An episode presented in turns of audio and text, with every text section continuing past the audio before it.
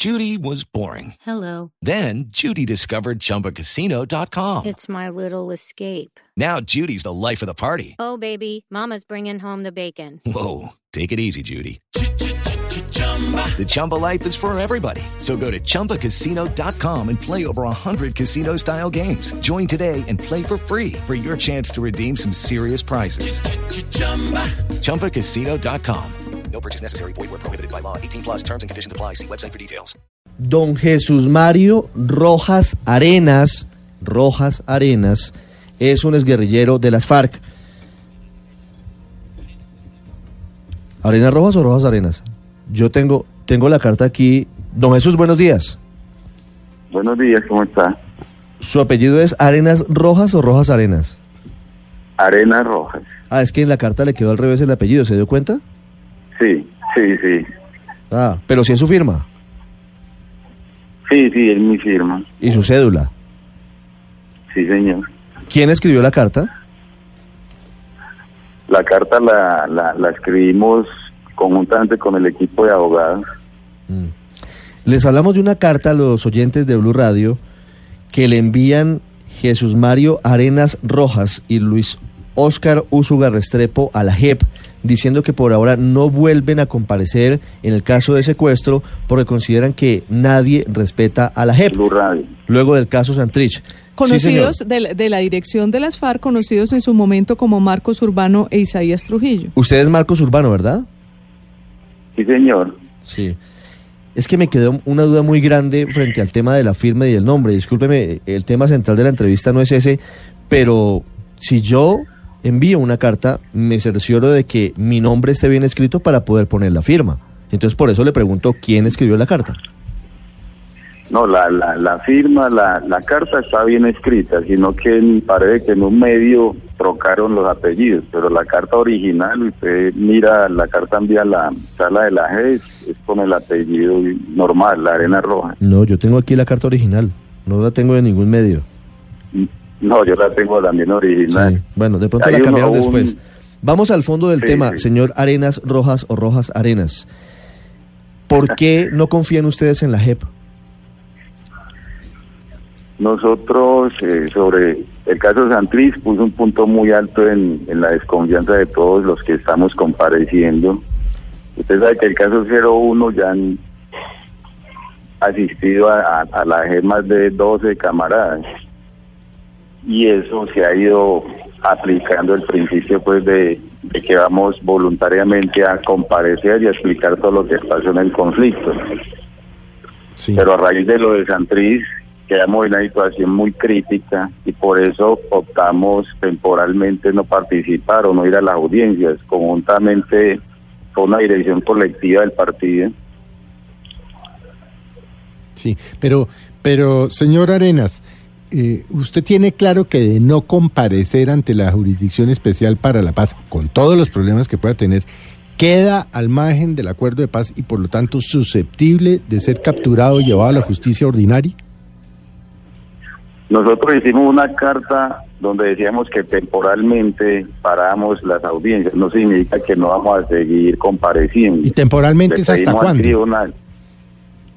Pues eh, estamos pidiendo que la JEP reciba a los abogados nuestros, que el presidente reciba la dirección de nuestro partido para mirar una cuestión de fondo, que es que la están atacando esa jurisdicción y nosotros no nos sentimos con una seguridad jurídica en ninguna parte. Sí, Sí, esto, pero- eh, esto sí. se decidió, Paola, perdóneme, esto se decidió en la reunión del sábado anterior. eh, es una decisión de las FARC en, en pleno. Es decir, hoy podemos decir, según lo que usted nos cuenta, que las FARC no van a seguir compareciendo ante la JEP.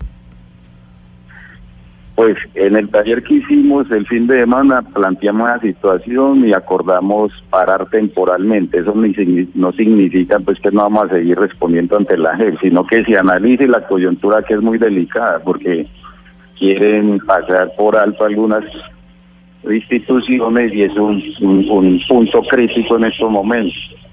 Pero quiere decir que ningún exintegrante de las FARC va a ir ante la JEP mientras no se resuelva el caso Santrich. al menos que den unas garantías jurídicas del funcionamiento y de la comparecencia nuestra. Nosotros estamos esperando las versiones individuales y después las versiones colectivas. Señor Arenas, Estamos, eh, pero si, sí. si hay más, tal vez medio país o más de medio país precisamente indispuesto por las decisiones tan garantistas que le ha dado la Justicia Especial para la Paz a- al señor Santrich. Porque recuerde que, pues, en- ante un pedido de extradición, normalmente lo que pasaría es que lo, lo extraditan y, y por el contrario, no solamente, pues, no lo extraditaron, sino que existe la posibilidad que, eh, por lo menos el abogado de Santrich decía ayer que ni lo investiguen acá. Entonces le, le pregunto exactamente qué fue, qué es la falta de garantías, en dónde está expresada la falta de garantías cuando muchos vemos que por el contrario se les han dado todas las garantías. Eh, yo yo vengo de la de la prisión eh, y y hemos visto pues el proceder de la justicia. Usted sabe que cuando se habla de, una justicia garantista hay que escuchar las dos partes y en el caso de Santrich pensamos que está violándose el debido proceso. Tenía que la captura fue ilegal, no lo dejaron ni siquiera unos minutos en libertad y otros procesos jurídicos. Estamos hablando de, de esa garantía, que nos dé garantías totales, integrales. Estamos, hem- hemos respondido 100% a la justicia. Y le digo que nosotros hemos, salimos con muchachos que pagaron 18 años, 15, y estamos yendo a la JEA a responder. Pero si queremos que haya una discusión precisa sobre el debido proceso y que la institución retome todas las alcances que tiene. Sí, pero señora Arenas Rojas, como retomando otra vez la pregunta de Luz María, es que hay algo que no, que yo creo que todavía no entendemos. ¿Acaso no fue la JEP la que se interpuso a la extradición de Santrich? ¿Por qué entonces desconfiar en la JEP? Desconfiar de la JEP. porque queremos que eh, hay decisiones jurídicas y decisiones políticas. Nosotros estamos insistiendo en que la JED, a pesar de que le han recortado muchas posibilidades, es una institución que va a aplicar una justicia temporal, transicional. No estamos eh, diciendo que no vamos a comparecer, sino que hacemos un alto en el camino para que profundicemos y re- rectifiquemos el camino, porque es que es la inseguridad nuestra, hay, hay mucha zozobra jurídica. Sí, señor Arenas, quiero hacer una última pregunta. Estamos hablando en el terreno de las hipótesis, pero son los caminos que quedan ahora. ¿Es posible que la JEP ratifique que no extradita a Jesús Santrich, pero es posible a su vez que Santrich responda en Colombia ante la justicia ordinaria por narcotráfico? Si Santrich no queda libre, ¿ustedes a pesar de ello van a seguir compareciendo ante la JEP? ¿Van a seguir comprom- comprometidos con el proceso de paz?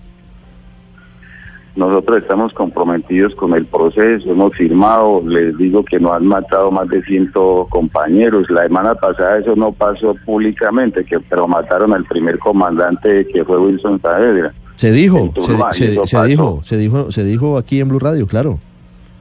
Bueno, pero muchos medios ocultaron la noticia o no le dieron la proyección que tiene y estamos hablando de 130 asesinatos de excombatientes y más de 500 líderes sociales. O sea, la coyuntura es compleja. Nosotros queremos cumplir 100% el proceso, ir a la JEP, sino que pedimos en el caso de Santriz, independientemente de las decisiones, que se respete el debido proceso, que las dos partes eh, se- sea, se- sea garantista la justicia. Es que eso lo estamos pidiendo eso. Sí.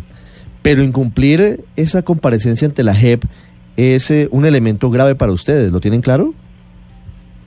Nosotros hicimos la carta ante el tribunal y ante los magistrados de la JEP. Los abogados fueron a la, a la instancia y presentaron el recurso. Estamos esperando a ver qué dice la, la los, los magistrados de la JEP, pero hicimos el proceso jurídico. Sí, por eso, pero si la JEP los cita y ustedes no van, es un incumplimiento al acuerdo. Nosotros, los, nuestros abogados fueron y presentaron el recurso de que ante una coyuntura tan compleja estamos analizando la situación y queremos seguir con las versiones individuales y colectivas y, sea, y usted mira las noticias y ya más de 12 camaradas nuestros se han presentado. Las 7:47 minutos. Señor Arenas, una pregunta final. La gente que está, Señor. ¿usted está en algún ETCR en este momento? ¿En algún espacio territorial? No, nosotros salimos de, algunos salimos de los ETCR y estamos en las ciudades haciendo el proceso de reincorporación. Sí. ¿No cree que este mensaje de ustedes, de usted y, y de Emiro, puede impactar en que otros exguerrilleros que están en los espacios o que están eh, en el limbo decidan dar un paso atrás y, y regresen a las armas? No, la, la, la línea es, por ejemplo, aquí hoy estamos haciendo una, en Medellín una jornada jurídica de recolección de poderes de todos los muchachos, razas y mandos medios para llevarlos a la JEP, para que la, la JEP cierre jurídicamente cada caso, porque en este momento más de los 13 mil excombatientes no tienen cerrado jurídicamente su caso. Entonces, en cualquier. Y la JEP debe cerrar, debe ser la instancia que cierre el caso jurídico de todos. O sea, Sí. no se ha parado nada. Estamos haciendo ante una coyuntura muy compleja. 748, señor Arenas, muchas gracias. Bueno, gracias a ustedes. Ya regresamos en Mañanas Blue.